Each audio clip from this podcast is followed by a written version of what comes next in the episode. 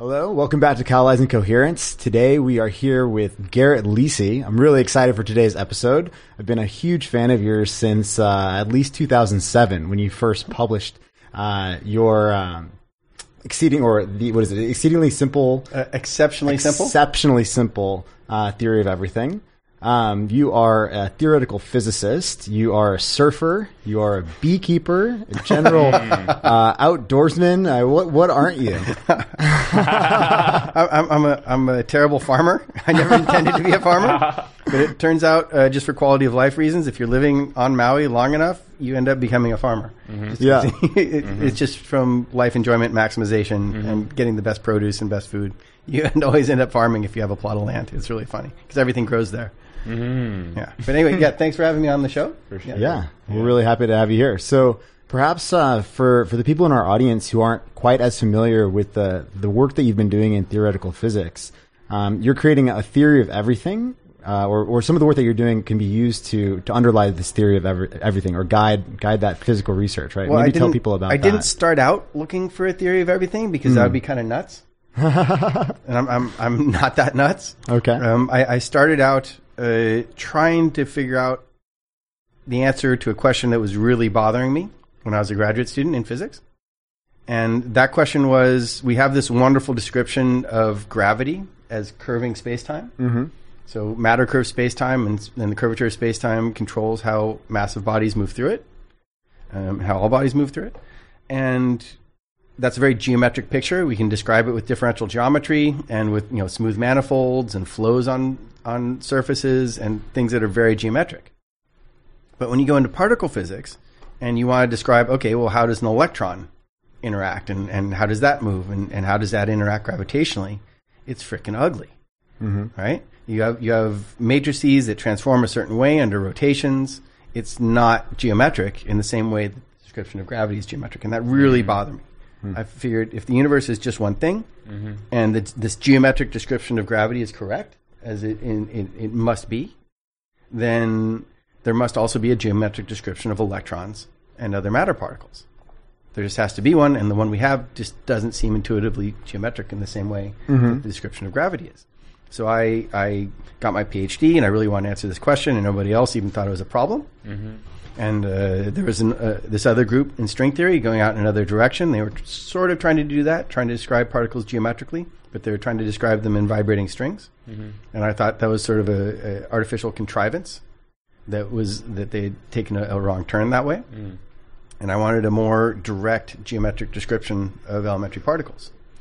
So I moved to Maui. I had, I had uh, gotten lucky with some of my investments, mm-hmm. and I was able just to support myself on my investment income. Moved to Maui, became a surf bum, and worked on physics on my own. And after banging my head against the problem for almost a decade, I managed to find finally an answer to that question. Is, you know, what is this geometric description of elementary particles? And it turns out that there are these uh, very beautiful, intricately uh, uh, intertwined and complex mathematical structures called Lie groups. And the structure of some of these Lie groups, which are exceptional cases among Lie groups, turn out to correspond to exactly the properties of electrons and other elementary matter particles, also intertwined with gravity and all the other forces. And it was just a fantastic thing yeah. to find. Light bulb moment. yeah. yeah. and so when I when I found that, since since they're exceptional in structures in mathematics, that's where I, where I came mm. up with the, the fun yeah. name of exceptionally simple theory of everything, because they're exceptionally simple Lie groups. What does that mean exactly, yeah. to be an exceptional Lie group? Well, there are um, there are different Lie groups that correspond to symmetries of different things. So you mm-hmm. can have a symmetry of space, and that gives you a Lie group corresponding to rotations. So, for example, in three dimensions of space, you can rotate around three different axes, so in three different planes. Mm-hmm. And so that's a three-dimensional Lie group, right? And if you if you consider that we're in four-dimensional space-time, right? Then mm-hmm. this is this has six dimensions, because as well as the three dimensions of space, you can also move in three directions. Okay. Right? So, and that as a combined Lie group, that's a six-dimensional Lie group. Okay? And there so there there are different stacks for, for different dimensions of Lie groups. So there there's there are mm-hmm. Lie groups for rotations in space. Mm-hmm. And then there's another set of Lie groups for rotation in complex space. Mm-hmm. That can go up to arbitrarily high dimensions. And then there so there there are these different infinite collections. Yeah, and when you say complex space, is that with, yeah. with complex numbers? Yes, that's okay. right. And then, other than these towers mm-hmm. of uh, of Lie groups, there are five out of nowhere exceptional cases hmm. that don't seem to be the symmetry of anything but themselves, really. But mathematically, if you work out the classification of all different possible Lie groups, they stand out as five different weird special things. And so that's why they're called exceptional Lie groups, is because okay. they, they stand out as different. They're not part of any other series. Hmm. And so there are these uh, five exceptional Lie groups, um, G two, F four, E six, E seven, and E eight, with E eight being the, the largest and most complicated. Hmm. And uh, so that's a two hundred forty-eight dimensional Lie group. And it's, you know, it's, it's fundamentally, it's not different than the three-dimensional group of rotations of space. So mm-hmm. it's it's the same that way, and its structure is the same. The way you can rotate something in one axis, then rotate it along another axis, and that's the same as a rotation along the third axis. All right? So these rotations interact. Like, so two interactions will give a third, mm-hmm. and this is the way it works in all Lie groups. So the same thing in E eight, if you have a different elementary particle corresponding to each different direction, right, of this two hundred forty-eight dimensional Lie group, then when you have rotations along those directions in this Lie group, that's two particles interacting to give a third. Mm. Okay. And the and you can, in order to keep track, I mean, a two hundred forty-eight dimensional Lie group is a very complicated yeah, thing to describe. Yeah, it's hard, hard to just hold in the head. All right. Um, but mathematicians are freaking smart, and they figured yeah. out a, a way to describe this with diagrams. Uh-huh. And the way they do it is they they just count up the number of twists that the different dimensions have around each other. Okay. All right. So you literally count one, two, three twists as you go around mm-hmm. one direction. So you, so they pick out um, eight perpendicular circles inside this two hundred forty-eight dimensional shape, mm-hmm. and they count the number of twists of the other two hundred forty circles around that eight. Okay. And you get a different number, one, two, three, four, five, six, around each of the different eight circles for each of the other two hundred forty circles. Hmm. And it just so happens that there's a match between the electric charges, weak charges, strong charges, and spin charges of the known elementary particles, and the twist that these hmm. circles make so inside this, yeah, this the symmetry between the, the geometric object and the observational reality just There's kind of falls out of that. There's a direct correspondence yeah. between our known elementary particles that we see in our physical universe mm-hmm. and this beautiful geometric object. It's, it's mind-blowing. Astounding. Yeah, it's, it's absolutely mind-blowing. Yeah. So, and what do you think the implications of that are? That there's this deep symmetry that falls out of, of such a complex structure in this math, yeah. this mathematical object, uh, yeah. and yet yet it corresponds to you know high energy physics. Well, what yeah. does that mean to you? Well, you, I mean, you said something at the beginning where you said uh, that I had created this uh, sure. this mathematical sure. description, and I strongly believe that I didn't create it; I discovered it. Mm-hmm. You know, I don't. I don't think. I don't think math is created so much as discovered. So more of the, think, the Platonic interpretation. Yeah, exactly. Okay. I, I think. I think mathematics has sort of its own ideal existence, mm-hmm.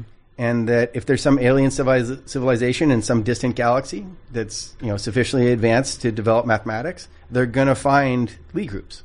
Mm-hmm. You know, any advanced mathematician is going to hit this set of mathematical structures. And they're going to have the same classification, and they're going to find the same five exceptional cases, with, with E eight being the largest one. They won't call it E eight; they might call it, but you know, it's going to be the same structure. Yeah, yeah, yeah. And they, uh, so I, I think this mathematics is discovered, and uh, it's just amazing to me uh, that there's a correspondence between what's you know possibly the most beautiful mathematical structure and the physical properties of our universe. Mm-hmm. So that's that, that's just fantastic. And so there's there's nothing more philosophically satisfying to me than to explore this relationship and see if I can uh, flesh it out and find its problems, because it does have problems. It's not an absolutely perfect match, at least as far as I can tell. Mm-hmm. And so those yeah. problems are uh, are those related to the unification of the standard theory at the moment? Yeah, like, so even okay. matching the current standard model. Mm-hmm. So um, so if you lay out all the particles, you, you have you know electrons, up and down quarks, and neutrinos, and, and this makes up pretty much all the matter we see. Mm-hmm. All the matter we interact with are made of up and down quarks and electrons and photons and, and the, the binding weak force and strong force. And if you map out all the charges of all these different particles along each of these different axes, mm-hmm. so, and they all correspond to their twists in this geometric object, Mm. Um, then there's a direct match between our particles and this object. However, in particle accelerators, you can go and you can collide particles at higher energies, and you can create particles that we don't see in normal matter. Mm-hmm. Mm-hmm. Right? With enough energy, in, in, you know, coming together in one one place, you can briefly pop into existence these other more massive particles. Mm-hmm. And what we see is that the electron has uh, has partners with higher masses, but the exact same charges. Hmm. So the electron has a has a has a heavier partner called a muon, and a heavier partner still called a tau. Hmm. And you might say, well, that's weird. What about the other particles? And they only, Every, those, those partners only fall out when you add energy that then allows them to have that higher density. That's right. That so higher normally mass. You wouldn't see it because you yeah. you kick an electron up to this higher energy. Yeah, because yeah. it's only it's, it's only stable as an electron at, with the energy that it has, um, like in our right. The, ener- the the electron's the lightest version. Yeah. So if you have one of these uh, heavier particles, it will decay and jump down to a muon and then down to an electron, mm-hmm. and it'll emit neutrinos as it goes. Hmm. Okay, but it'll, it'll it'll jump back down to an electron um, almost immediately, a matter of seconds or less. So these, uh, depending on how fast it's going, um, and in which frame. So the uh, and and it turns out, well, that's that's a weird thing. What about the other particles? Every known matter particle has two higher mass partners. So this is called the the, the three generations of elementary particles. And nobody really knows why there are these three copies of every particle. Mm-hmm. And this is this is only the case for the matter particles, not for the force particles. And E eight has this, this mathematical structure has this triality symmetry in it that'll let you relate a bunch of particles. But I've been I've been uh, trying for years and determined I don't think it can work to describe the generations correctly, yeah. at least not in, in the, uh, a way that I've been able to find that makes sense. What do you mean by generations? In that regard. So the, the different generations are you need you need three different copies with the same charges. Mm-hmm. So you need to be able from this eight dimensions and, and the, the charges have I mean there's there's electric charge, there's weak charge, there are two strong charges called color, and there's gravitational co- charge which is uh, a spin, and you, you can argue for six uh, so six types of charge total, and you have in this E eight di- E eight Lie group you have eight different kinds of charge, so you can project down to the six. Mm. And you need, for the matter particles, you need to, there's enough particles in E eight to project down to the particles, to the known particles, but there doesn't seem to way, be a way to successfully project down uh, to get exactly three copies, with all uh, all of those copies having the same six sets of charges for each one, which okay. is what you need to match reality. So there might be some way to do it I haven't thought of yet, hmm. but uh, I've been trying a while and it hasn't worked yet. Hmm. Okay. And so I think, I guess there are two things there. So I guess first, the more abstract uh, of the two, the picture that it seems like you're painting for me, or that's kind of popping into my head, is a high-dimensional, high-energy reality beyond ours that settles into a more stable, lower-energy, lower-dimensional reality for some reason. And, and I think what you've talked about in the past is that's a function of like a symmetry breakage that ha- or It sim- is. So there's yeah. some sim- so mm-hmm. so if this picture is correct, there there's some. Uh, wonderfully intricate and perfectly symmetric uh, high-dimensional geometric object, mm-hmm. and somehow its symmetry is, is uh, shifted mm. such that some directions in that object are special, and those would be the, the Higgs background directions. Yeah. And that... It's kind of like in your TED Talk when you took the uh, arrow and put it on its on its end and yeah. like let it fall... And that's then right. that's kind of an arbitrary direction. direction of time, and right. then, then everything kind of follows that direction. That's right. So suddenly you had this you had this perfect symmetry where everything's the same in all directions, mm-hmm. and but then an arrow fell, and that picks out a direction. Mm-hmm. Now that direction's special, and everything that interacts with that particle um, takes on a mass as a result of that direction becoming mm-hmm. special. Mm-hmm. Okay, and that's how all, all particles are thought to get their mass. Hmm. Mm. Otherwise, everything would be massless and moving at the speed of light. It, it's kind of reminding me of like the Heideggerian concept of like thrownness. Yeah, you're sense. always thrown into the moment, and the movement of yeah. particles is yeah. There's there's this way through this geometric pattern. Yeah, yeah. There's yeah, like we, there, there's like a given that that everything you know we don't necessarily we only have in our own in our own domain of, of action as humans we only have this limited control over um, you know. where we were placed, you know, our, our starting position, um, our own trajectory, so to speak, the inertia behind us. And it seems like what you're saying is there's kind of like a, a that type of same type of thrownness to the universe yeah. where it's like yeah. if there happened to be a symmetry breakage in any arbitrary direction from this E eight like Lie group, um, everything just flowed from that in that direction. And, and if you were in that system, you wouldn't necessarily know. To you, it wouldn't look like it was an arbitrary choice. It would just look like time. Right. Or that's how we experience it. Yeah. There, there's a similar... Uh Uh, Japanese idea of the, the imperfection in a piece of artwork that makes yeah. it special. Mm. Yeah, like because yeah. if you have something that's perfect, it's not perfect. It needs an imperfection to be perfect. Yeah. Ah. So the, the, the Higgs field is a, a imperfection that appears in this in a perfect mathematical structure that huh. then everything else interacts with. And, and can you elaborate mass. on that? So the Higgs field mm-hmm. being the field in which mass actually becomes, right? That all these particles move through. You, we'll let you actually explain that. You know, in terms sure. of, discovered in twenty twelve, right? Yeah. Well, the, the particle corresponding to, uh, to the, this yeah. Higgs field and Higgs mechanism right. was discovered in twenty twelve. At the L H C. And, and it, it was such a successful theory that uh, it was a good bet that it was going to be found, but we didn't know exactly what mass it would be found at. Mm-hmm. So that was really good to find out. Um, but it's a, a part of many theories, including the E eight theory, to have this this Higgs field in it, mm-hmm. because it's a it provides a mechanism for the symmetry breaking to happen. So the, the idea is that you have you have it the same in, in all directions, but because of the way uh, the potential is set up, because of the way the laws of motion are for the the geometry, yeah, um, it arbitrarily falls down to a lower energy state. Uh, but along some direction, and yeah. that direction's random. Yeah, it's arbitrary, but it picks one out. Well, is it random? Like, is there? Is there? Can you like? How do you? What do you mean by that? Um, it means it. Like, there's, is there there's nothing special to nature, to the evolution of the there, cosmos. There appears to be a directionality of time, but not of anything else. Mm. So the, the universe is uh, isotropic, so it's the same in all three directions as far as we can tell. Mm-hmm. And uh, similarly, there's a similar isotropy within the rest of the Lie group, right? So these other directions aren't special either. Mm-hmm. Okay, um, but uh, if you start with a, a certain set of uh, equations of motion to describe how the, what the system does, you can set it up so that, say, if you um, what's a good way to describe this? Uh, the way it's usually described is with a sombrero. So if you have a mm-hmm. sombrero and you let a marble go from the top, okay, it's not going to stay at the top. It's going to fall down into the basin of the hat. Yeah.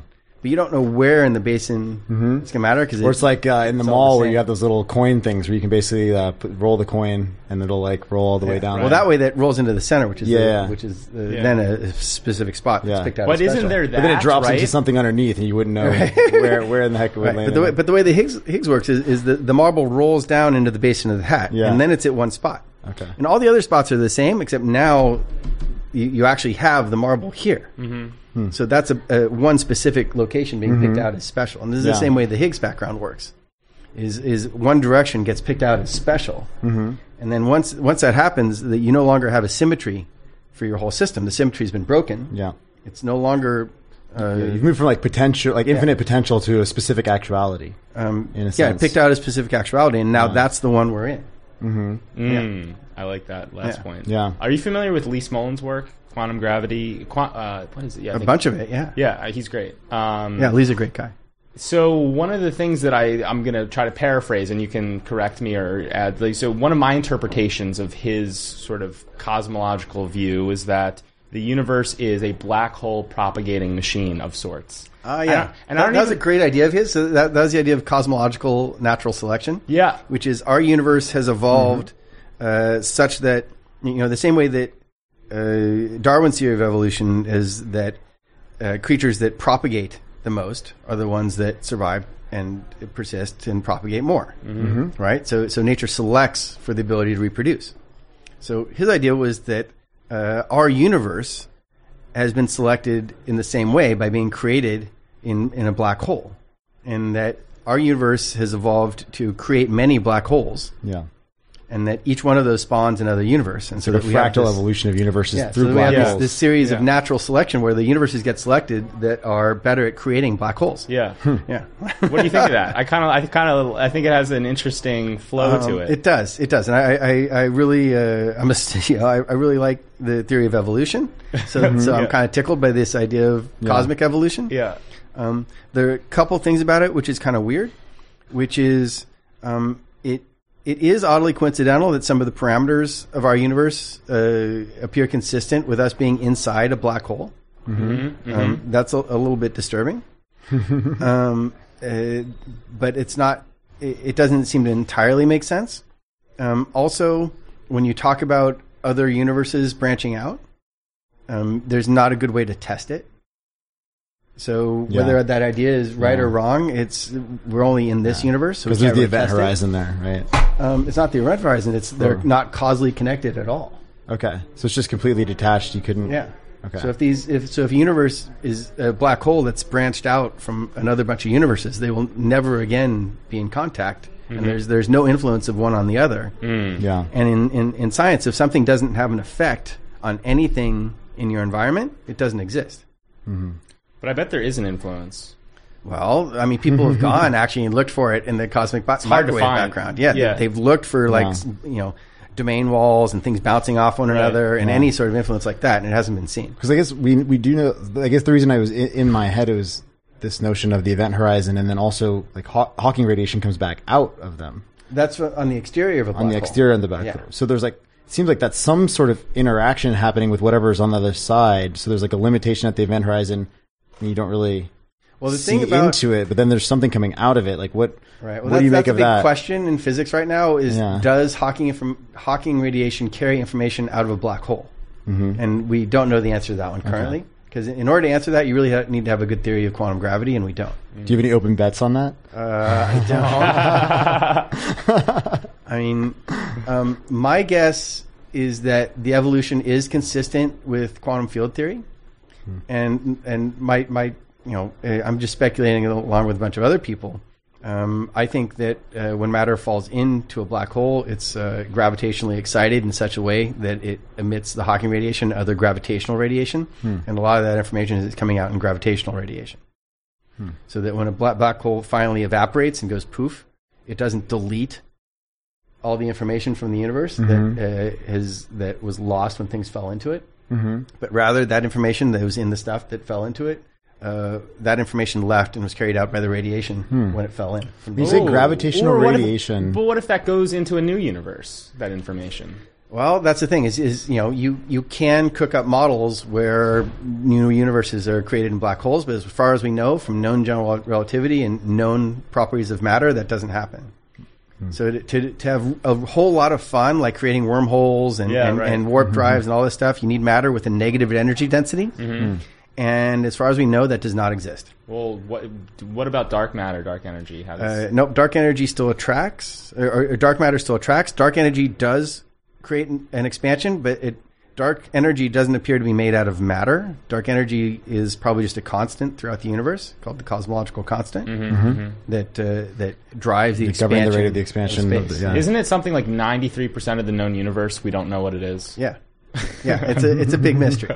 But the thing is, yeah. is, is our Our picture of particle physics and existing matter, it's a, it, it's a close, it appears to be a close to complete picture. Because if you have three copies of everything, it's not like you have three copies of everything except this that you have one of. Hmm. It's like you have three copies of, of all the matter. And it, so that gets a feel yeah. of completeness to it. It's an interesting contradiction, or, or at least juxtaposition, to simultaneously not know anything about so much of the energy and mass in the universe, yeah. yet...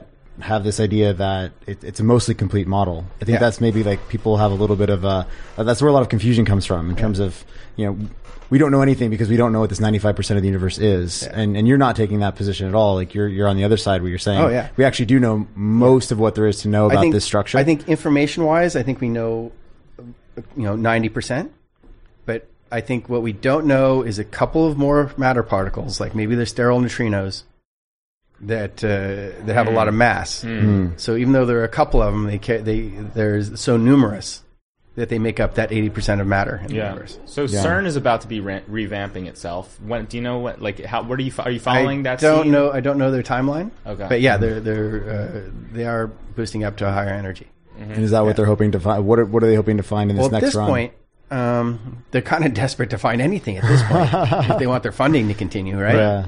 Because this is the, the challenge. I mean, the, the Large Hadron Collider was built really as an exploration machine. So it's really built to explore the higher energy frontier and just find what particles we might mm-hmm. we might have. And um, they, they ramped it up, and they found the Higgs boson in twenty twelve, yeah. and that was great. But that was pretty much expected. Mm-hmm. So the Higgs boson was expected since the sixties. Mm-hmm. Yeah. Right? And since the sixties, uh, string theorists have uh, all, all string models are, are superstring models.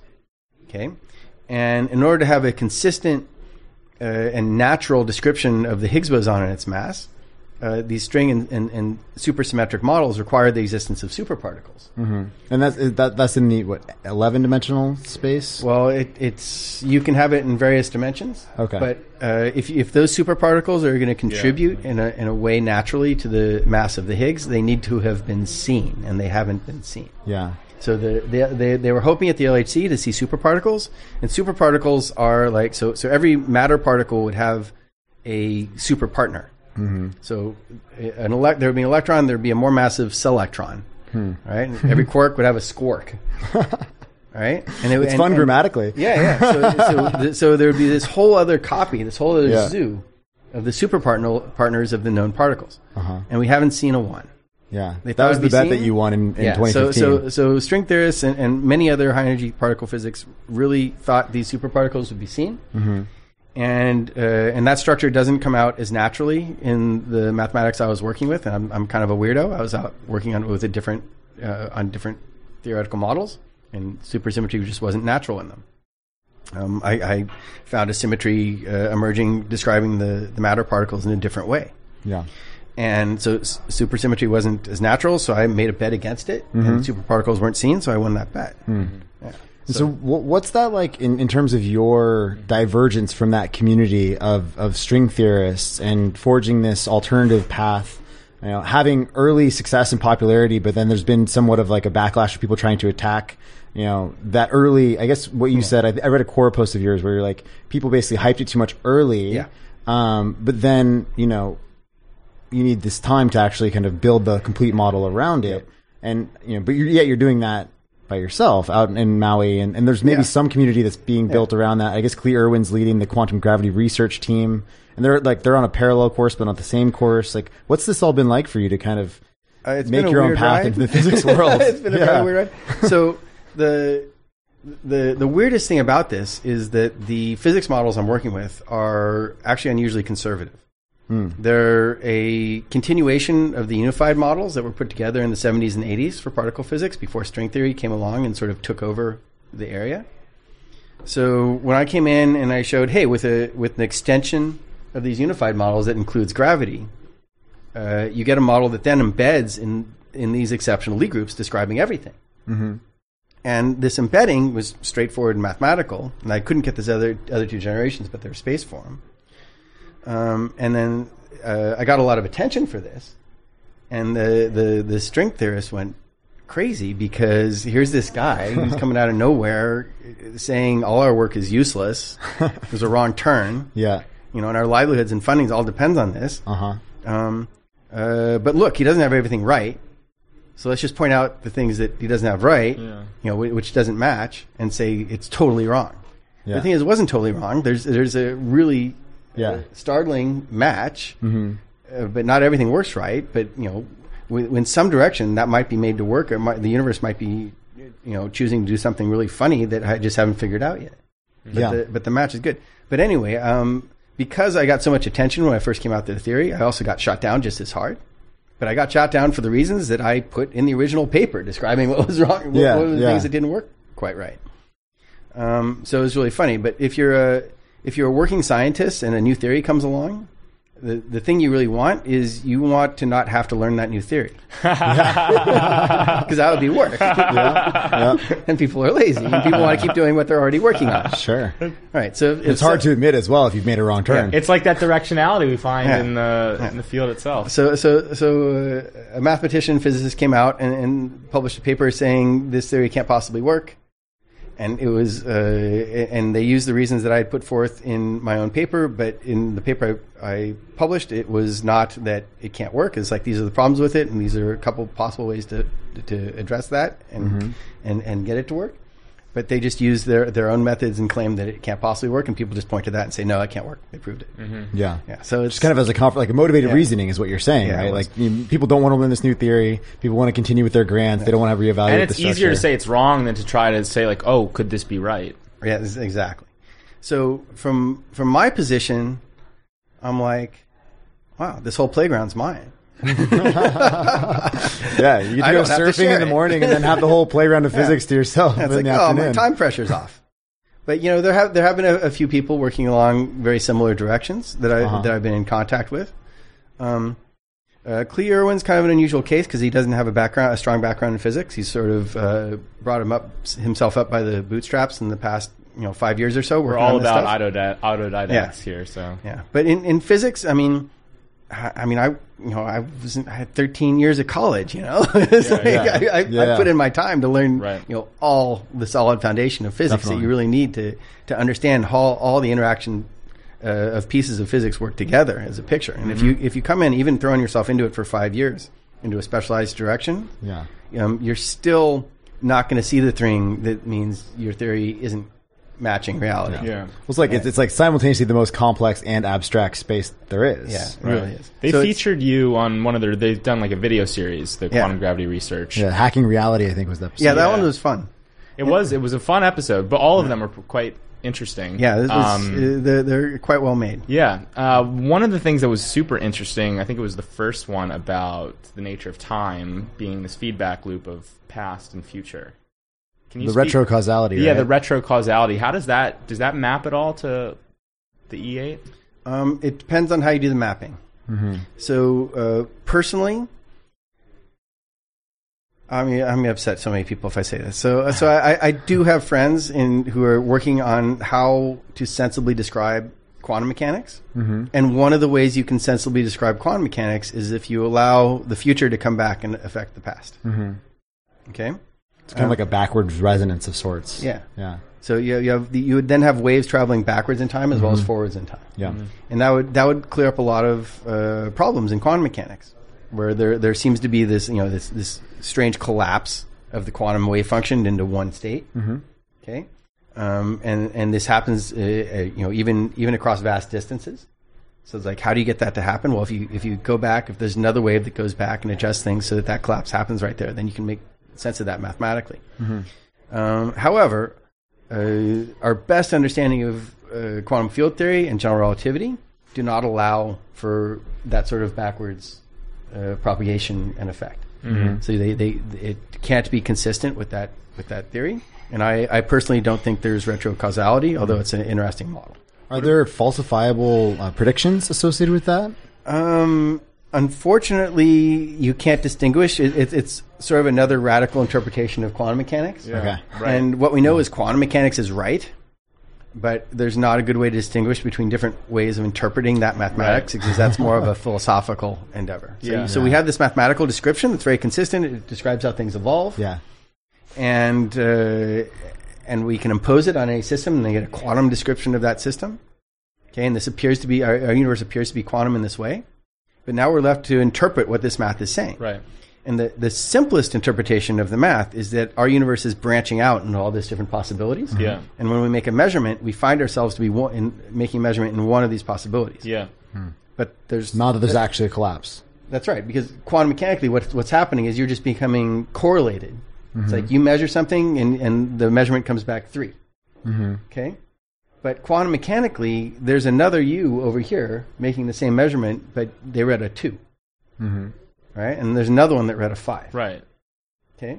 Yeah. So at that point, when that measurement was made, so before that measurement was made, there was a, a you and, uh, and just one of you. But when you made the measurement, you have this branching. Yeah. So now there are a bunch of yous, and they no longer interact with one another. Yeah. Because you're too big. So if that's happening... Are you saying that that's happening all the time in this yeah. interpretation, and it's yes. just a like super infinite explosion of yes. realities at all super times? Super infinite exploding tree of possibilities. Yes, constantly, always yeah. with no no convergence, like constantly divergent. And and there's and there's nothing like a coral as well. Yeah, like branching coral, and there, and there, there's nothing other than purely random chance. Mm-hmm. Which one you this you is experiencing? Okay, all right. Um, however. That's a pretty radical way of describing it. In, right. or, in order to describe it that way, you have to uh, admit the existence of this infinite number of other copies of you branching yeah. Yeah. at every moment. Yeah, it's it's kind of crazy. And we're used to thinking of our, our world as it being a solid, uh, persistent, continuous, evolving thing. Yeah. It's very solid. Yeah. But that's not the way quantum mechanics describes the universe. Quantum mm-hmm. mechanics describes it as this branching wave function of possibilities unfolding. Yeah. And if you believe the math, that's the way you have to think about it. It's yeah. really bizarre. What do you mm. think of like many-worlds interpretation? Yeah, that, that is that the many-worlds yeah. yeah, so, interpretation. So that's how yeah. you... Yeah. Yeah, well, so like someone like Max Tegmark would say in the many-worlds interpretation, there's an infinite number of himself, Max Tegmark, mm-hmm. moving through these many different worlds. Um, do you find like that... Can we just meditate on that for a moment? What, what what are your thoughts on on that as the mode of reality, of existence, of being? Well, if you actually wrap your head around that and try to live with that scenario actually being the one that you're yeah. living in, what's that mean for your choices? They're big. It means your choices are everything. Yeah. As Camus said, life is the sum of your choices. It is. And what do your choices do? Your your choices affect what can happen. Yeah. What what what different possibilities is going to happen to your future self? Yes. Now there, there, there are two ways you can you can react to that. The the, the two ways are, well, if I have uh, you know a million different me's branching out from this decision, and according to this decision I make, if I think about what's really going to happen, um, about forty percent of those me's will be unhappier, and sixty percent will be happier. Mm-hmm. Okay, then I'll go ahead and make that decision because I'll, it's more likely uh, more of my me's will be happy. Mm-hmm, mm-hmm. Okay? If you make that decision, that's the way you decide things now. Mm-hmm.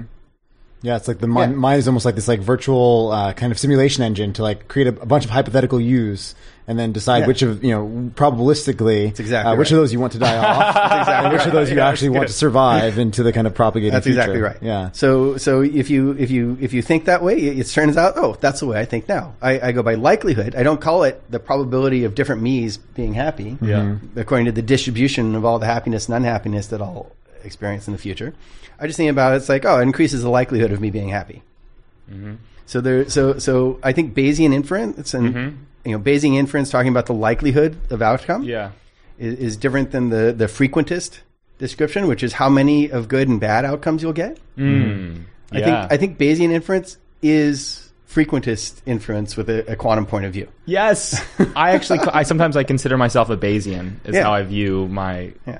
My existential so ontology. A, a Bayesian is a perfectly reasonable uh, way for a, a quantum frequentist to think. Yeah. yeah. It's exhausting, constantly updating one's priors. Yeah. yeah. yeah. No, there's well, but, that's the flow. That's the but there, there is a, a dark possibility, which is um, if you want to make a million dollars, right? You go out and pay a dollar for a lottery ticket, and if you don't win, you shoot yourself.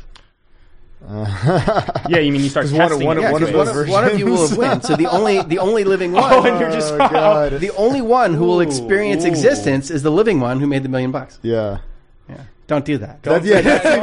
yeah. So that, so that would seem yeah, that would seem like to run counter to yeah. more of like yeah. the uh, adaptive pragmatist or evolutionary yeah. perspective. Yeah, I know. And then with with paragliding and some of the surfing I've done, there are a lot of dead me's.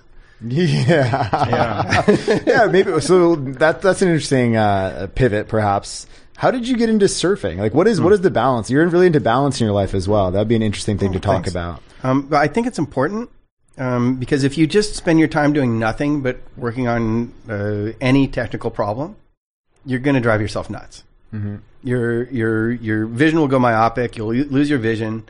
Uh, you'll lose your relationships. Uh, you'll lose everything, and you'll just be obsessed on this problem, especially if it's a hard problem. And if you've chosen a hard problem, you might not be able to solve it. In fact, you're likely not to solve it. And that will just be so psychologically unhealthy for you as a human being, it'll wreck your life. Mm-hmm. So if you if you want to do something hard, make the rest of your life awesome. Okay? Have good relationships, have good friendships, do stuff outside for fun, go play in a pretty environment. You know, have the best freaking life you can outside of this hard problem you're trying to solve. That's that's the only way to, to keep from going nuts. Mm-hmm. If you just if you say, oh no, that other stuff takes up too much of my time, it doesn't work that way. Yeah. As human beings, we we need to have balance. We need to be psychologically healthy and happy, and then we can tackle hard problems that are frustrating, mm-hmm. that aren't easy.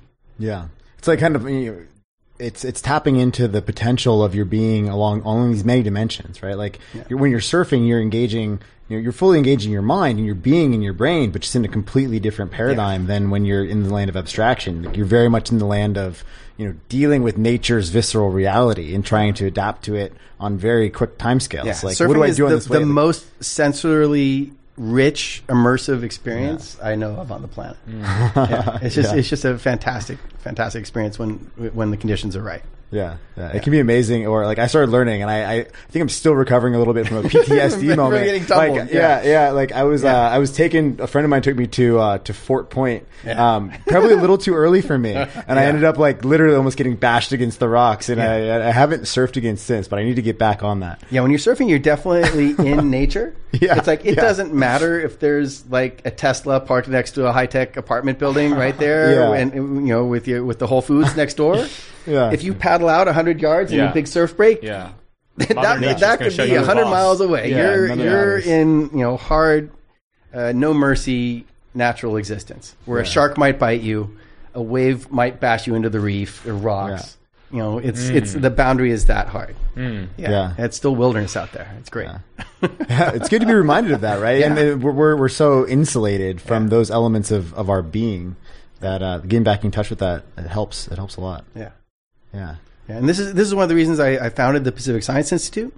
Is I wanted to give scientists a, a beautiful environment to go out and enjoy, so then they could come back and, and tackle hard problems. Lovely. And and also, it's just um, science has given so much to the world. I don't think scientists are sufficiently compensated mm-hmm. for their contributions to yep. society, um, unless they capitalize on their creations, in which sure. case they can be quite lucrative. But most of these things are so abstract, and, and you know, mathematics, theoretical physics, and all these pursuits are, are, are so abstract, they're not likely to be easily monetized. Yeah. Mm-hmm.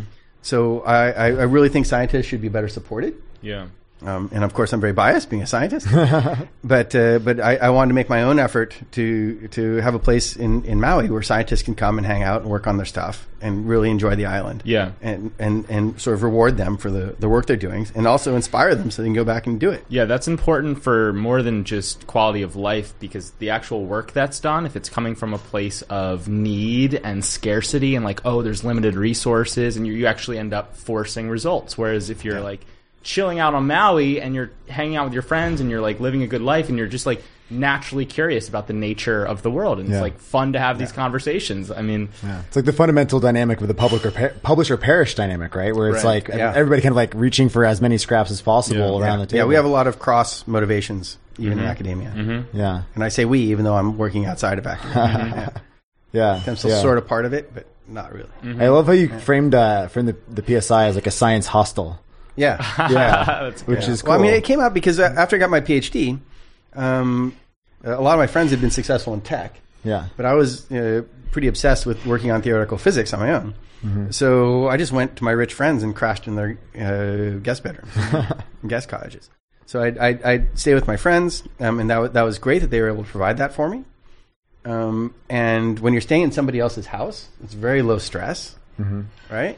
You know, there's the, you know, you don't have to worry about it as much. You're, you're not living in your to-do list the way if you're living in your own house. Yeah. Mm-hmm. And uh, and I was able to get a lot done that way.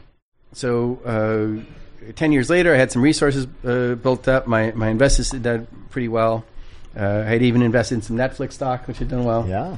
Still doing and, very well. Uh, yeah, yeah. And uh, and I was able to buy a property in, in Maui and, and turn that into the a science hostel, and that way host other scientists who are coming through. Amazing. We'll have that, to visit yeah. sometime. Yeah, come on. You just on got out. Some new land for that, right? I did, yes. Yeah. So I, I, got, I got a hold of a, a, a beautiful fifteen-acre piece of land in Maui. Now I have to figure out how to get the money and build on it. Cool. Yeah. Folks well, listening. To, yeah, maybe we can help with that. yeah. That'd be fantastic. Help build the next generation science hostel. Yeah. So, so basically what I want to do is I want to double at every iteration. mm. So right, right now I've got about... Uh, You know, You're going to uh, Grey Goo us. yeah. I've, I've, I've, I've, got, I've got about you know four four guest bedrooms uh, in in the current iteration of P S I, and want to want to go up to around eight or so in the next version, and then you know sixteen or so after that. Oh yeah, yeah, because that, that yeah. way it, you, you really control the the steps of growth, and, mm-hmm. and you know how to curate it and, and grow it in a healthy cool, way. Yeah. yeah. We talk about like nucleation and seeding, and, and it's sort of huh. like you know you want to infuse whatever you're building. The the initial conditions are so important to get right. Yeah, definitely. So, I mean, uh, one of the things you just mentioned was this notion of the difficulty of really tracking the value of these scientific contributions, or, or yeah. scientists not reaping the rewards of, of what they're actually Yeah, capitalism know, just isn't designed to reward scientific research that and, way. Right. And that's interesting from the perspective of, you know, we're looking at that along a lot of other dimensions, not just science, but also, like, for example, teachers have a similar problem, yeah. right? Teachers encode, uh, they, they build brains. Teachers build brains, and then brains build the world. Yet... all the value built by the brains the teachers created um, doesn't make its way back that back frequently to the teachers. To the teachers. Nope. And yeah. part of that's because we don't encode it. And so we're, we're sitting here in, in uh, Starfish Mission, which is, you know, this, this epicenter of, of beginning to build this new blockchain oriented economy. Uh, do you think that there's, do you think that there's potential there to help maybe uh, track more of the value in science? Do you see, have you thought about that at all? Well, for, for, for teachers, um, certainly if, if people are willing to pay for better tutoring, mm-hmm. right, that will directly compensate teachers, mm-hmm. especially the best teachers, mm-hmm. um, who are willing to put themselves out for, for private tutoring. Um, I mean, when you, when you, when you live your life, You you make your choices not only according to how much money you're going to get, like mm-hmm. how greedy you are and how much you want to make, but also the, the benefit you're going to have on other people in society. Mm-hmm. And when you decide to be a teacher, you're really deciding to be a philanthropist with your own time. Mm-hmm. And you're you're choosing not to make as much money because you want to contribute to making uh, kids' lives better. And, and teaching is a really satisfying uh, position. So this capitalistically sort of makes sense. Is, is teachers are getting a lot of benefit psychologically from, from bettering kids' lives. That's yeah. very satisfying. And they're not getting paid as much. But, you know, if, if if bettering kids' lives wasn't as much fun, you'd have to pay teachers more to do it. So capitalism does sort of work that way, mm-hmm. um, even though it would be nice if teachers were paid more. Yeah. Mm-hmm. And so, so and maybe what you want to do is um, you want to emphasize more the importance of teaching. Mm-hmm. And that way people will be willing to, more willing to pay them more. That'll raise it. Um, for for virtual economies and the, the and Bitcoin specifically, um, I do think that's going to have a big effect on the world. Mm-hmm. Um, Bitcoin isn't anonymous; it's very non-anonymous. Mm-hmm. Uh, however, the, the connection, who's connected to the wallets, yeah. can, can be more anonymous. Sure. Um, I, I do think that's going to. I think it's going to. It's had a lot of success already, um, and I think it's going to ramp up an, a, another uh, another few times. Yeah. Yeah. Yeah. So I'm still hodlering. yeah, I'm, I'm right there with you, right there with you. Um, yeah, I think it, it's interesting also when you bring up you know, the idea of capitalism. We've been thinking and talking a lot about the idea of, you know, it, it's this system. In a way, you can look at it as a, a sort of distributed computer. Uh, like a marketplace is this sort of distributed computer where each transaction is kind of like a pointillist dot in the larger map of the economy. And all as, as all the transactions unfold, um, you get an emergent image of like yeah. the value yeah, landscape, right? Yeah. And um, at least in, in, in the picture that I see, it seems like with our previous monetary systems, we were working with maybe just grayscale. Yet in this new world of adding a much more uh, rich and robust network of cryptocurrencies, we might be adding you know a color, uh, you know a full color set to to that pointillist calculator, and therefore. Perhaps extracting yeah. or maybe maybe better mapping the types of value that we a teacher have. We have adds. A rainbow of currencies now. Yeah, yeah. yeah. And now, yeah. obviously, perhaps infinity is too much, but I think one is probably too few. Yeah. And and maybe we'll be able to better uh, perhaps map the value of science or teaching so that not only is it just philanthropy, but but there's also a currency there because there is a there's already a social currency, right? Yeah. Um, but but it's just well, not I mean, explicit. The the the best yeah. things in. in my mind about cryptocurrency is there's there's less drag. Yeah. So when you have a fiat currency, you know, you're you're putting out U S dollars. Um, when you use those U S dollars or you uh, gain those U S dollars, there, there are a bunch of things going on. One is you're taxed on your income. So you're, you're paying a significant percentage back to government. Um, also, the government's printing the money. Mm-hmm. Okay. So it's deflating the currency just by printing more of it and, and re- releasing more of it to the banks. Okay. So the so the, it's it's losing value. It's it's having value sucked out of it at a, at a constant and rather rapid rate. Okay. Whereas when you invest in crypto, I mean, you're capped at twenty-one million Bitcoin. So you're you're gonna. I mean, there there's it's a very limited resource. Um, the the problem with Bitcoin is there's also drag, which is you have to put a lot of electrical power into doing the computations to to to propagate the just the exchange of the currency. Mm-hmm. Okay. Um, and, and people are very motivated to do that as the value of the currency increases. Mm-hmm. Uh, so it's a, it's a, it's a lot of power and that, that, that's also a drag of sorts, but it doesn't, it's not drag that devalues the currency. Yeah. And it also, the, the actual, um, it seems as if that use of energy creates a very real tie to human incentives. So you actually create a, within the system, uh, because it requires real spending of, of money or, or time or energy to yeah. set up these mining rigs and actually procure the energy and potentially create innovative energy solutions around that, you're creating a massive uh, alignment of many actors within a system, ah, yeah. so that now you're actually building a much stronger inertia as opposed to like a yeah. just a it's proof also, of work where you're trying to bootstrap something. It's also securing the currency. Yeah. So yeah. so uh, exactly. you know we you have the U S military, you know that that backs the exchange of dollars. You have yeah. a bunch of guys with guns, right? But for Bitcoin, you don't have people with guns, but you can't take over the currency without extraordinary computational power. Yeah. I wouldn't be surprised if you ran into a few guns trying to invade a Chinese mining rig. Uh, yeah, well, you can, you can do it that way. But yeah, no, I, yeah your point is not, well taken. That's not going to take over control of the the whole system. Certainly, you can certainly. only do that if you have yeah. more than you know fifty-one percent of the, the mining power, and yes. that's extraordinary now because so many people are mining. Yeah, yeah which is which is what you want it to be. Exactly. It's it's a much uh, it's a it's a much better system. Um, the the exchange of Bitcoin needs to be uh, faster. Mm-hmm. and handle larger volume, but I think that can be done with uh, with like Lightning Network or yeah. offshoots. Or, I'd be interested to get your take, like as a mathematician and physicist, about the structure of tier two Lightning. Like it, from yeah. from an evolutionary perspective, it seems like it makes a lot of sense to me. To have yeah, it's going to have to happen. Yeah, to have this separate yeah. this separate layer of structure uh, that can have a different topology yet mm. be connected to the the That's core right. system, so to That's speak. Right. Yeah. yeah, it seems natural, right? It seems yeah. like the so right you, decision. You, you have to have a, a subsystem where exchanges happen much faster, much higher volume, and mm-hmm. for very small fees. Yeah, yeah, yeah. But then tied to, essentially, you, you're still trading B T C. You're just doing it uh, off the main chain. Mm-hmm. Yeah, exactly. Cool. So, um, yeah, it's weird that a physicist knows all this stuff. No, it's, it's, it's good. It's good. I mean, I think this is it's perfect. We're we're, we're having a yeah, we're having a synthesis of, of all the different factors. No, the, the reason I know about this is because I'm also an investor and I've got to eat. Yeah, yeah. exactly. Yeah, that's how I fund the physics. Mm-hmm. Yes, yeah. partially how we fund the fun, uh, how we fund the podcast, right? Good. Um, so I wanted to we'll do another pivot here. Um, Let's talk about bees. Let's talk about the beekeeping stuff. I, we have, like I really so like we, some of the things we talk about is you know quite frequently a theme that comes up is you know collective intelligence, um, trying to understand the role of, of communication. We are called catalyzing coherence. Obviously, this idea yeah. of coherence requires um, particular forms of of coherent communication, right?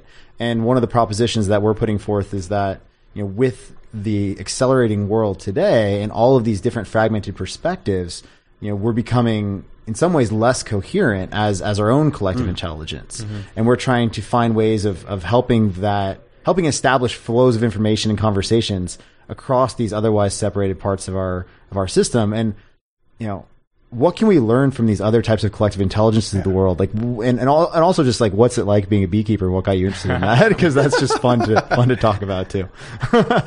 um, well, okay. So there are a bunch of things to unpack there. Yes. Um, uh, for, for the bees themselves, I mean, one thing we can learn is from the, the ways bees communicate, you know, if a, a bee finds a nice stash of pollen, uh, it comes back and it does a little dance. Mm-hmm. Yeah. The waggle dance. Yeah. with, with, with, it's like a little infinity si- si- yeah. symbol with the center of the infinity pointing towards the food source. Mm-hmm. And, and, and with, you know, how far it is. And it, and it communicates that to the bees around it in the hive. Mm-hmm. Yeah. Um, so that, that sort of uh, individual communi- communication among the members, it then, you know, spreads throughout the hive. That's, that's very useful. Yeah. Um, do they replicate the waggle as one does it? And uh, is that how it propagates? Know. Or is it like a vibrational... propagation. No, I, I think they all. I, I think the, the I think the bees come and and uh, actually physically touch the bee that's doing the dance and get ah. the information from that, and then they fly off and go. Okay. I don't think it propagates throughout the hive. Okay. But right. I don't know. I don't know enough yeah. bee communication. No, I haven't. I haven't taken my hive apart and looked. Excuse me, ladies. What are, you, uh, what are you actually doing in there? No, I, I mostly try to leave them alone. They like their privacy. Yeah. They're, they're, yeah. they're not crazy when I steal their honey either. um, They, uh, but uh, but for humans, actually, what we have now is we have more interpersonal connectivity. Mm-hmm. So it, it used to be humans used to be more like bees. Mm-hmm. It used to be more that we'd only interact with the humans that were next to us. Yeah, yeah. You'd have to see right. the waggle dance. Yeah, yeah. yeah. yeah.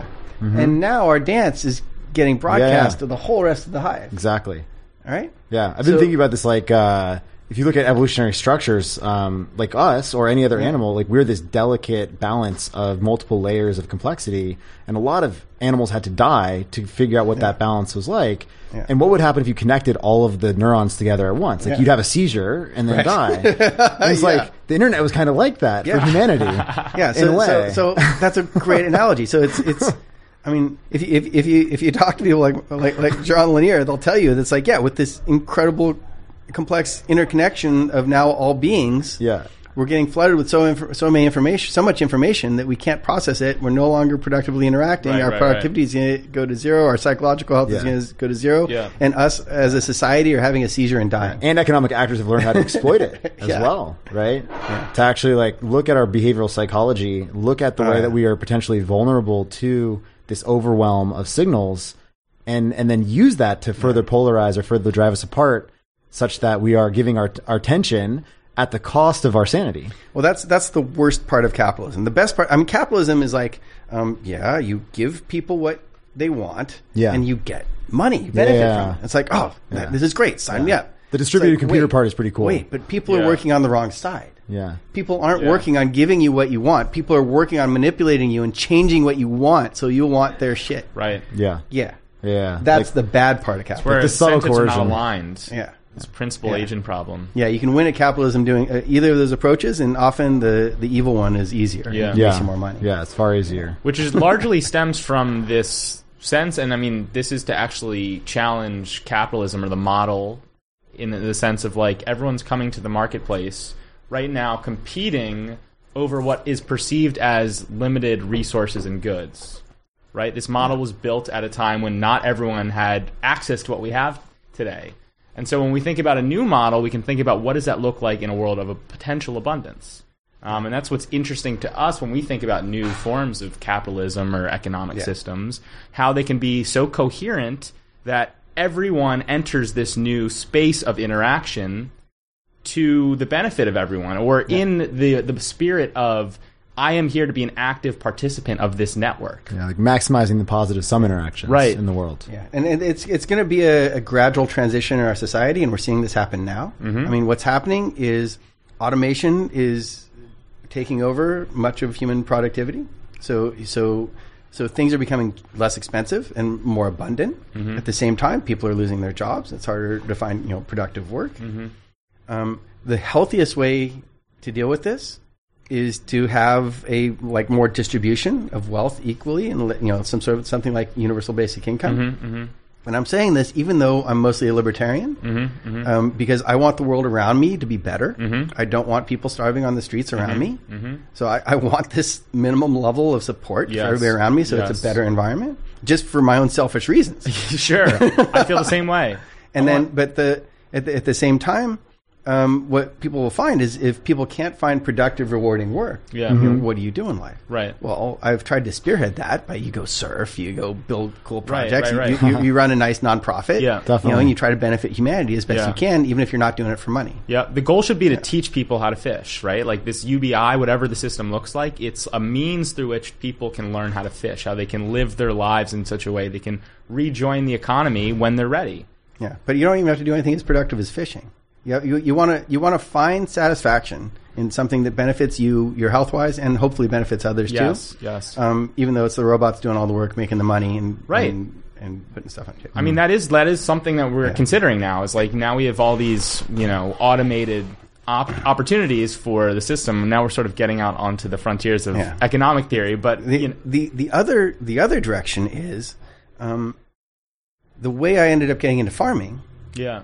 Is I kept improving my quality of life. Right. Mm-hmm. And it's like, uh, oh, great. I can, you know, I can have enough resources. I can go buy money now. Mm-hmm. Uh, go, sorry, go buy groceries now. And, mm-hmm. you know, and, and, and that's great.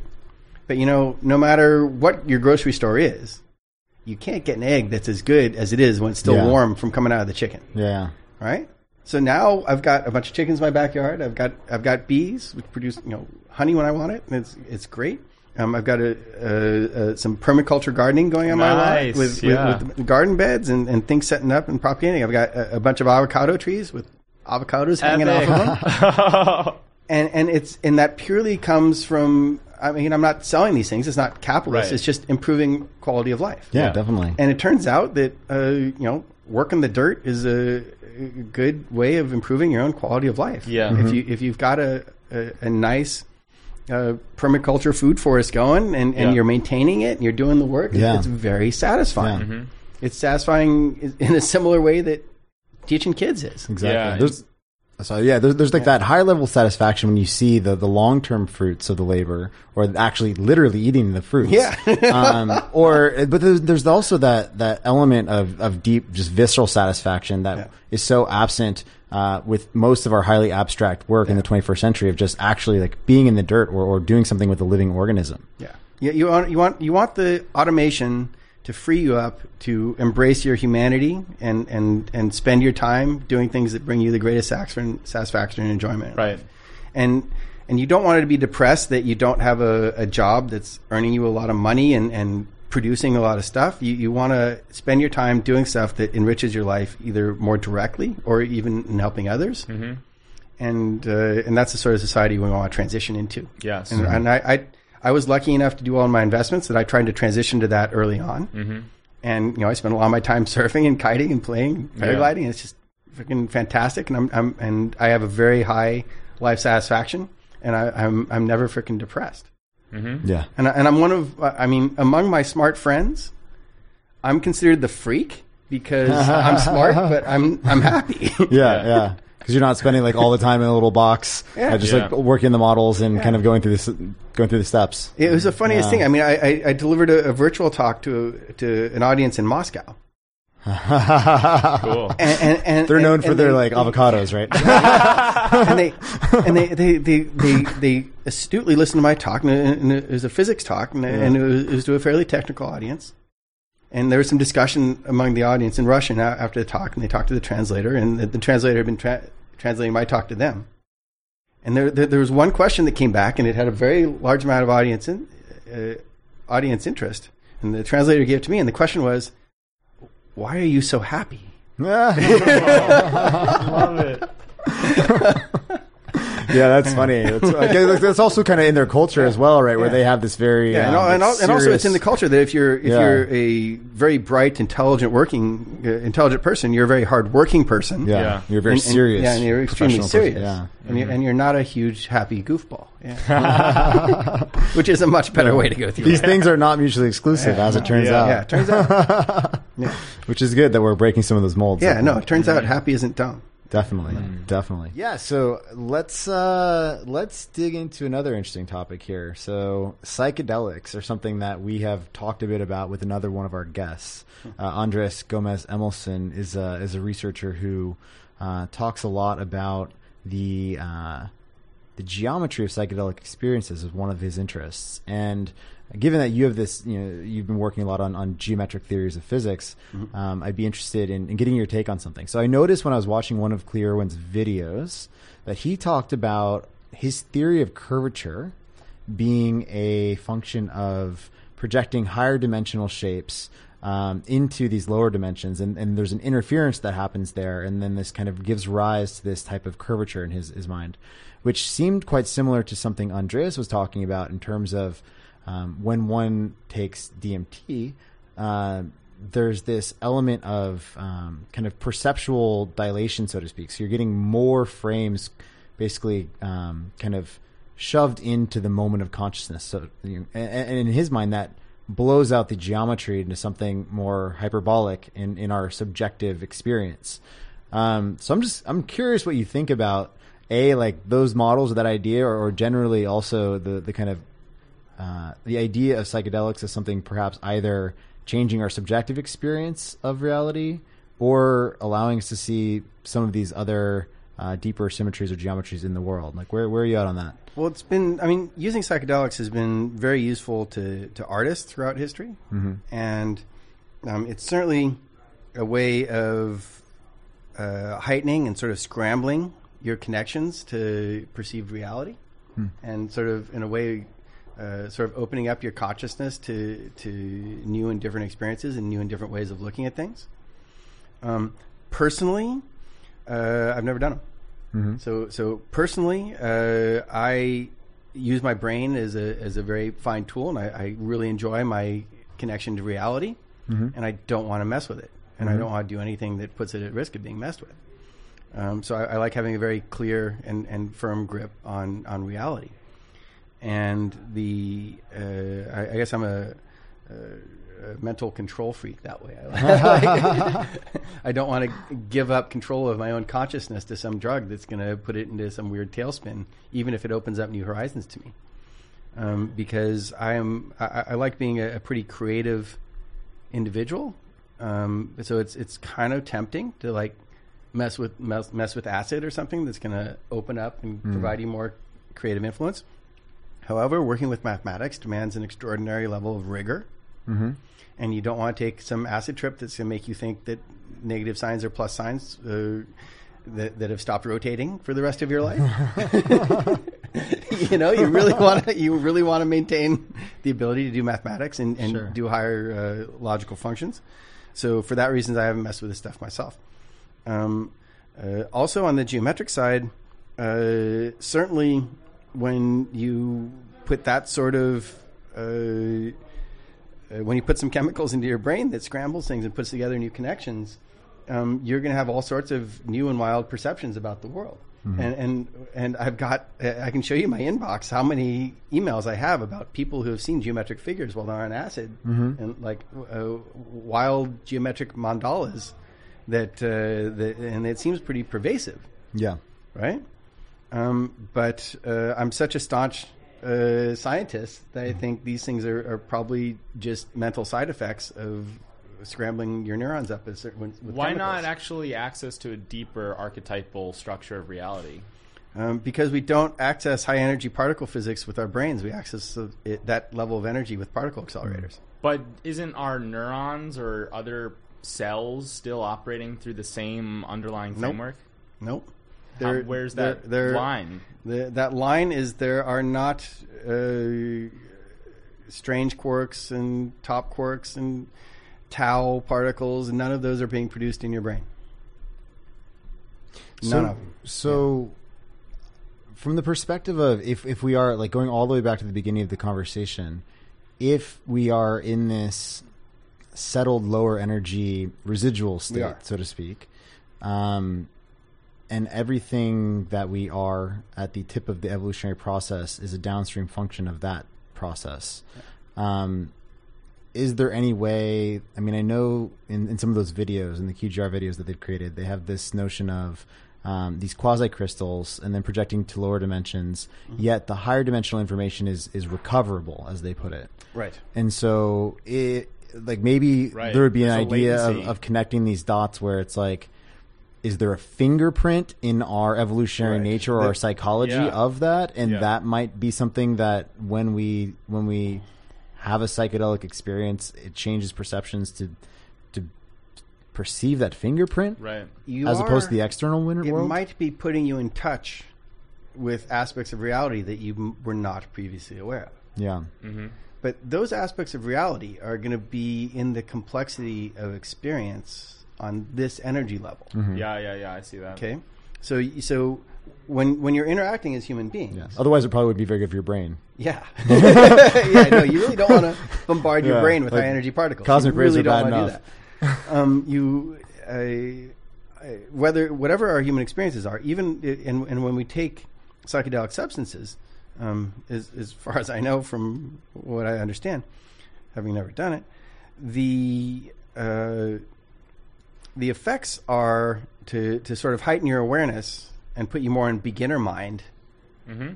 uh, of, of of experiencing reality around you, mm-hmm. w- where it doesn't go through the same trained neural net that's been through a hundred mm-hmm. times, mm-hmm. And, and which is able to predict everything that's going to happen. Mm-hmm. It's mm-hmm. it's it's hitting sort of more uh, exposed consciousness. Mm. Okay.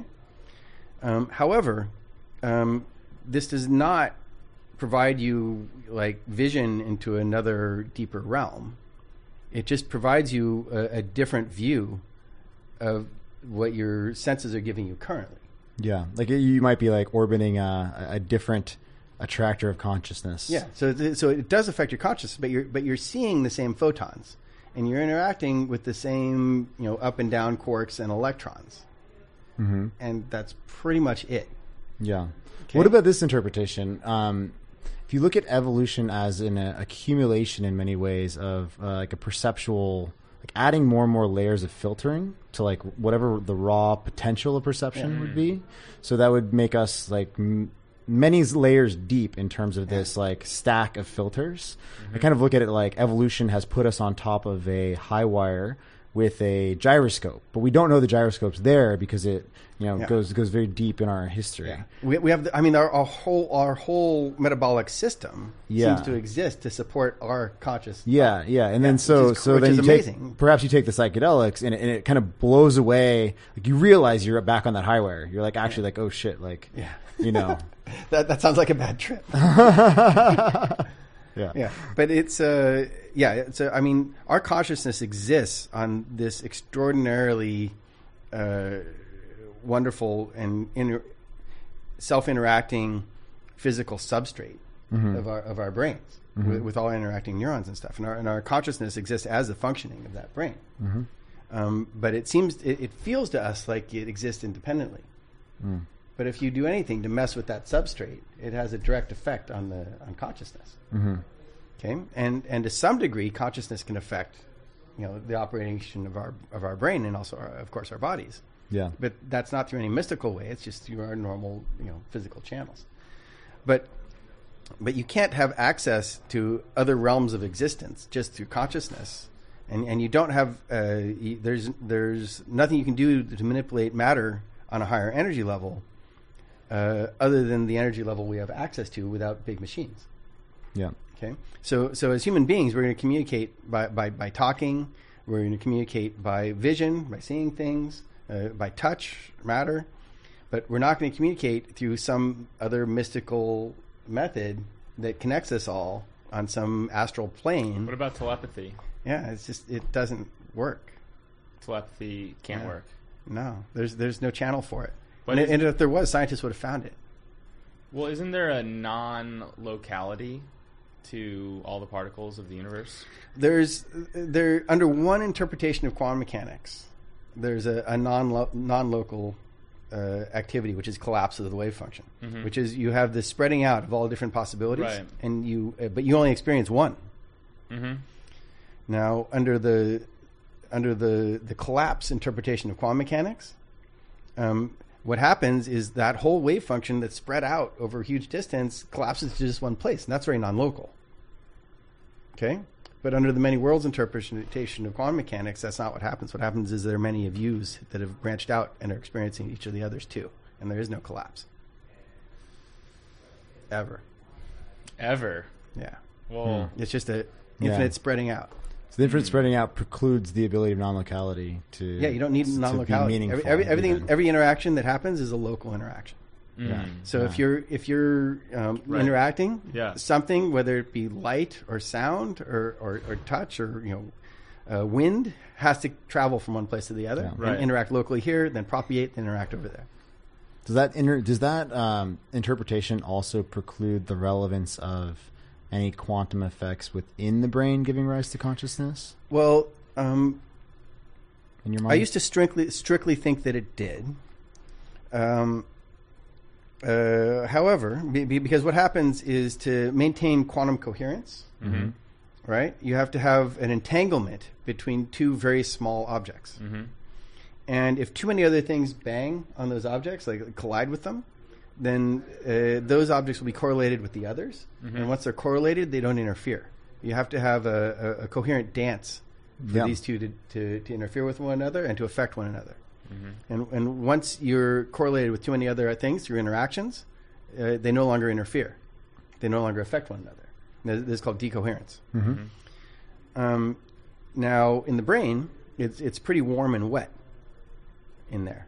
And gooey. So any anything that's going on that's that's in a quantum state, something else, uh, you know, slithers by it and bangs into it and warms it up and it, it de- immediately decoheres. So there's there's there's nothing nothing in the brain that's uh, where you can maintain quantum states and, and do quantum computations.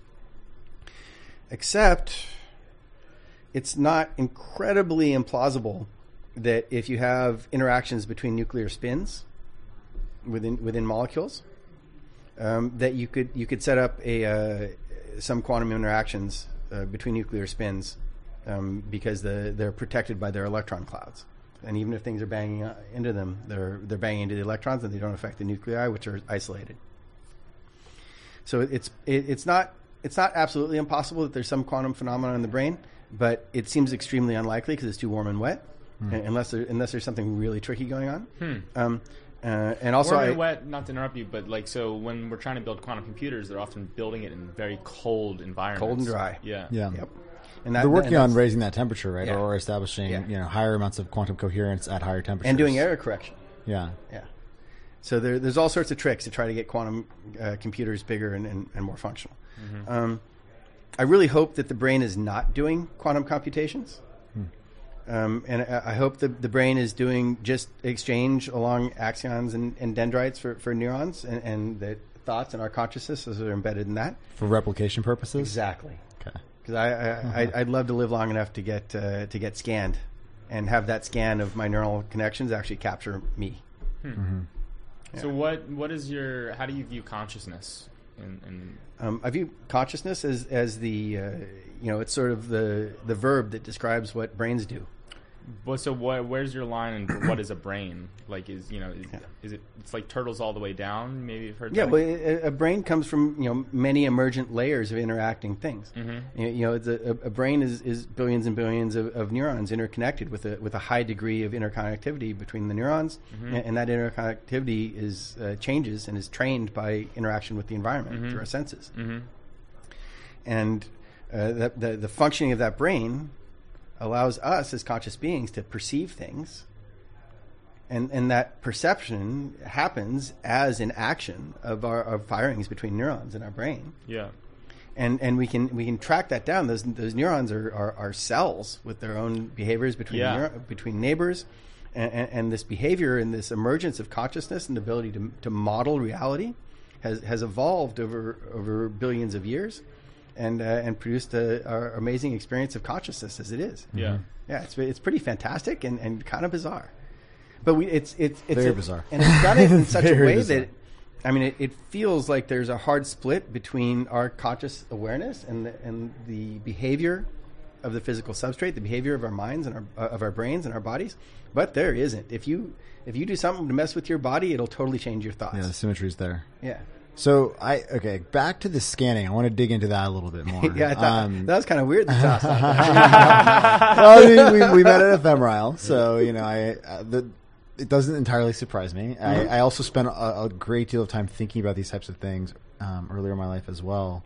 And tell me what you think about this, because the only type of, I guess, uploading procedure that I could ever um, feel comfortable with in terms of feeling as if I hadn't died. Mm-hmm. Um, was kind of like the, the ship of Theseus process, mm-hmm. right? Which yeah, is yeah. so like the ship of Theseus, for anyone who's not familiar, is you know there's a ship uh, and the ship is dissembling itself, and the pieces are floating back to another ship, which is reassembling the same ship. Is it the same ship? Is it a different ship? Right? And it's like, assuming we had the resolution problem solved, and assuming we knew that you know the fidelity was not lost, um, that process of being able to simultaneously shut down incrementally parts of my own mind as I was being leveled up, so to speak, yeah. in the actual virtual machine. And there was that continuity of my perceptual reality maintained, like while I was awake. And I, I can't necessarily prove that, but it's just like, that seems yeah. like what I would feel comfortable with, and like actually feel like I would wake up as, or I would be me, because I wasn't even waking up as me. I just. Yeah, but you'd, you'd wake up and you'd look down and there's your disassembled version.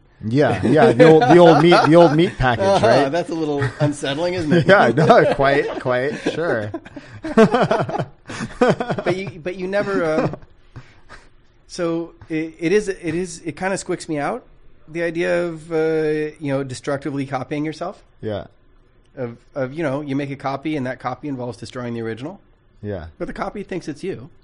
Yeah. Right. But you know that copy's not a zombie. It is you. It's yeah. just another copy, and it's the reason it's so freaking weird is we're not used to making copies of ourselves. Yeah, but you don't care about you wouldn't care about the continuity element. No, I care. It, it makes me feel weird, but rationally, when I think about it, yeah, it has to work.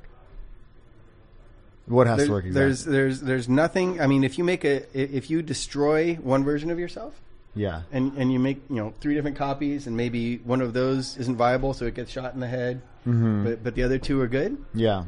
Now there are two U's. But even with the, the many-worlds interpretation of that infinitely um, bifurcating fractal, mm-hmm. there's a continuity between you know, the, the infinitely expanding paths, right? It's not as if it's discontinuous. Well, well Matt, have you ever put, been put under general anesthesia?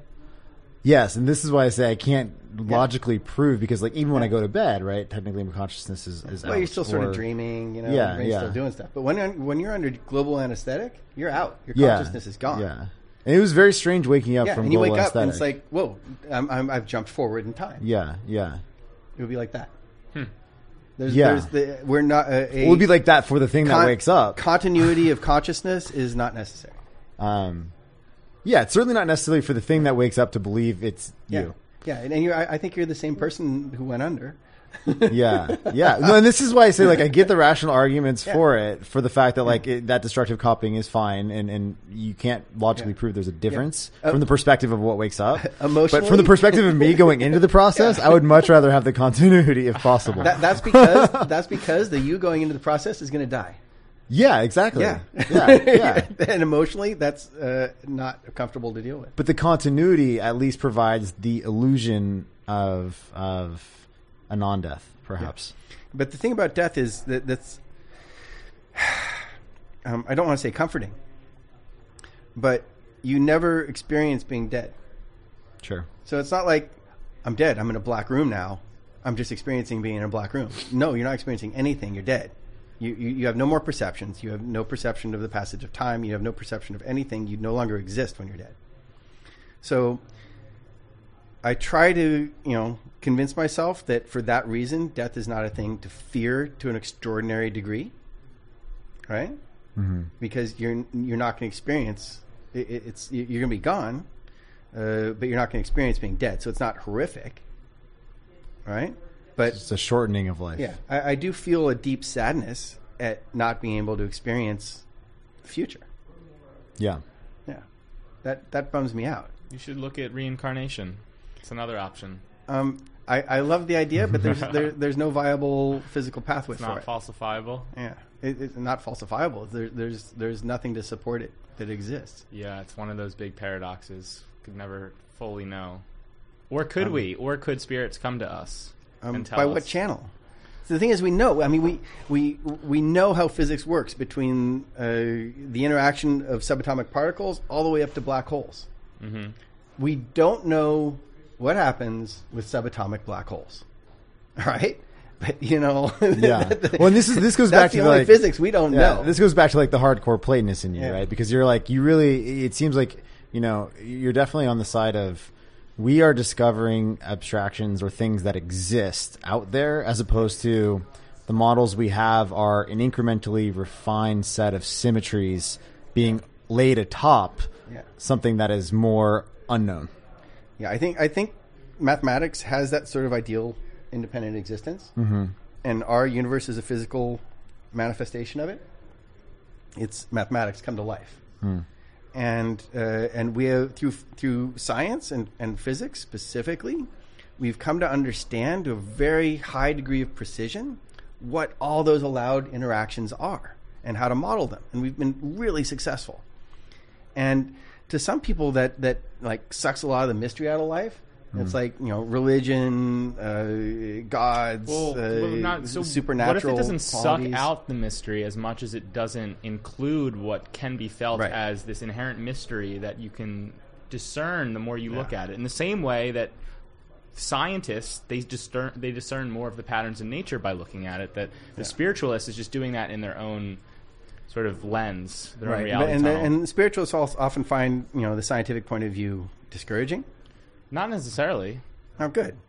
Um, I, I consider science to be wonderfully rich.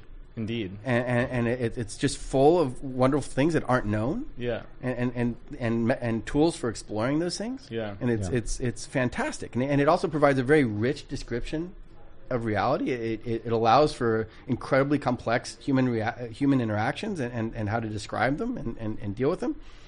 Um, but it does say, yeah, no, certain things just don't happen. Like the, you don't have E S P, you don't have telepathy, you don't you don't have the influence of gods in our reality. You don't you don't have all these things because it doesn't make physical sense. It's not consistent with the laws of physics. It can't happen. Well, they say God is in the gaps, and there's certainly some gaps. No, where are the gaps, man? What were the the the all the particles that we don't even the dark energy, dark matter, all these things that like we don't have a full sense of yet. But it's not this hand of some big bearded guy in a cloud coming down and making galaxies spin well, faster. Of course not. It's gonna it's gonna be some other few massive particles that'll fit into the paradigm just fine. But, so I think one one, one interesting way of bridging that conversation is thinking about. Um, you know, science is in many ways uh, a tool for describing the objective, the shared experience, right? The, yeah. the the things that we can understand and measure using a particular set of tools, but either we have not yet developed scientific tools, um, or science might just not be the right tool for approaching the, the subjective. Yeah, that we don't have the right detectors yet. Yeah, like what what is. What is the science of the subjective, right? Yeah. Because it's like, well, you know, as soon as we start applying statistics, right? Like there's this idea of um, you can have one hundred marbles, the average weight eight point five grams, and no marble eight point five grams, yeah. And in a way, therefore, the, the you know the most real aspect of reality is its deviation from that abstraction of, of eight point five grams, not not the abstraction. There there are levels of reality, yeah. underlying ours, yeah, that we we don't. have access to yet. Yeah.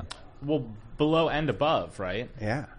But the thing is, um, uh, to, to access things, you just you just need better detectors acting on those levels, and, and and those things that act on those levels, they don't interact with our level. So one thing I'll say is maybe consciousness is one such detector, and that something like ayahuasca is a tool for consciousness to perceive things in the same way that a microscope is. Um, I think it's a different thing. I think it's just scrambling a bunch of neurons in, biochem- in, in internal biochemistry. Okay. The other question I had for you was um, I'd love for you to touch on Gödel's incompleteness theorem. Ah, sure.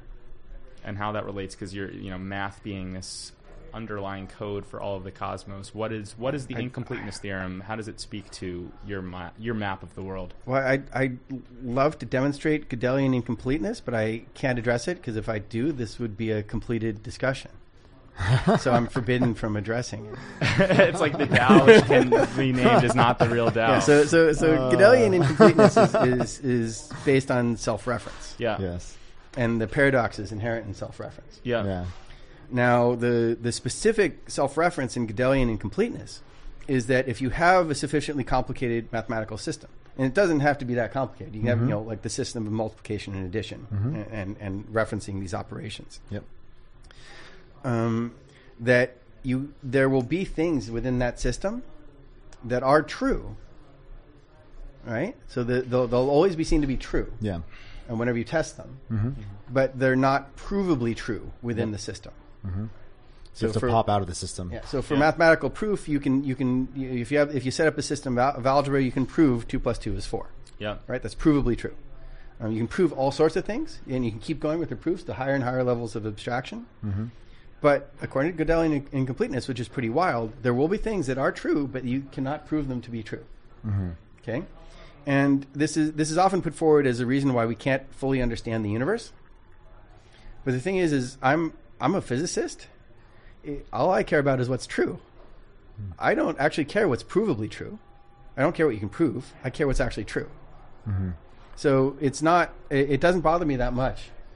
If I can find a true description of our universe using using mathematics, that's good enough for me. Mm-hmm, mm-hmm. It, well, it, how do you, how do you how would you discern that then? How how would you identify something as you, true you but not proved? So empirically, but not yeah. mathematically. You see true. that you see that it matches yeah. up to all our experimental yeah. tests, which is what then is kind of like a um, it's an indicator that one needs to kind of create a meta system to encapsulate the potential for proof for that new observation. Well, no, there there will be some things that within your system that you, you cannot prove, even if they're true. Yeah. But, but I, it, I don't really care. Yeah. Okay. I, I don't care about proofs that much. I like that they exist for a lot of things. Yeah. But, uh, but no, this is why I'm not a mathematician. Are you familiar with Buckminster Fuller's work much? Sure. Yeah, he's, he's great. Kind of similar in, in ways, I feel like. Huh. Interesting to explore. Huh. We're, we're doing some work. Even, even weirder guy than me. Yeah, he was certainly eccentric. Yeah, yeah. He designed a really terrible car. the, Dymaxion the Dymaxion car is really bad. I mean, it was, yeah, he, he had a voluminous, voluminous body of work. So you know, not yeah, all, not yeah, all yeah, of it no. necessarily ages. Um, uh, he was experimenting with some, experimenting with some interesting design ideas and principles for yeah. sure. Um, no, I've built some. I've built some terrible stuff too. Yeah, yeah. That's how we build good things eventually, right? Oh yeah, yeah, yeah. Cool. All right. Well, I think it's coming up uh, on about that time. I think you have right. some places to be. Um, I do. Thank you so much again, Garrett, for coming on the show. We really loved having you. Yeah. Um, I know I have a lot to think about after this conversation. Well, um, I hope you won't do it under the influence of acid. No, no, no, not this time. All right. um, Although a lot of people think that helps. I, I'm just not convinced. Fair enough. Fair enough. Um, if if you had the deal placed before you, the uh, if, if if you had the um, the deal with the devil, where if you had a tab of acid and you were guaranteed to solve the E eight Lie group issues with the grand unified theory. if I actually, if I actually was guaranteed to actually know what the pre- precisely what the underlying geometry of our yeah. universe uh, was, yeah, yeah, yeah I'd do it. Well, yeah, the, the yeah, D N A yeah. helix, right? There was uh, part of that. There's yeah. been some help right. in yeah. those regards. This is not an excuse for my friends to try to dose me without my knowledge. And then take credit. Yeah, I, I, I, I, I think I'm much more likely to, to make progress on it with, without the without the drugs. Well, we salute cool. you in those endeavors. And somebody's got to be yeah. the control in this experiment. For yeah. sure. Yeah. Totally. And we wish you we wish you the best of luck yeah. in, in both the physics yeah. and the control group. Yeah. Matt, Brian, yeah. it's, it's been great talking with you. You too, guys. Thank you. Yeah. Thanks, Garrett. All right.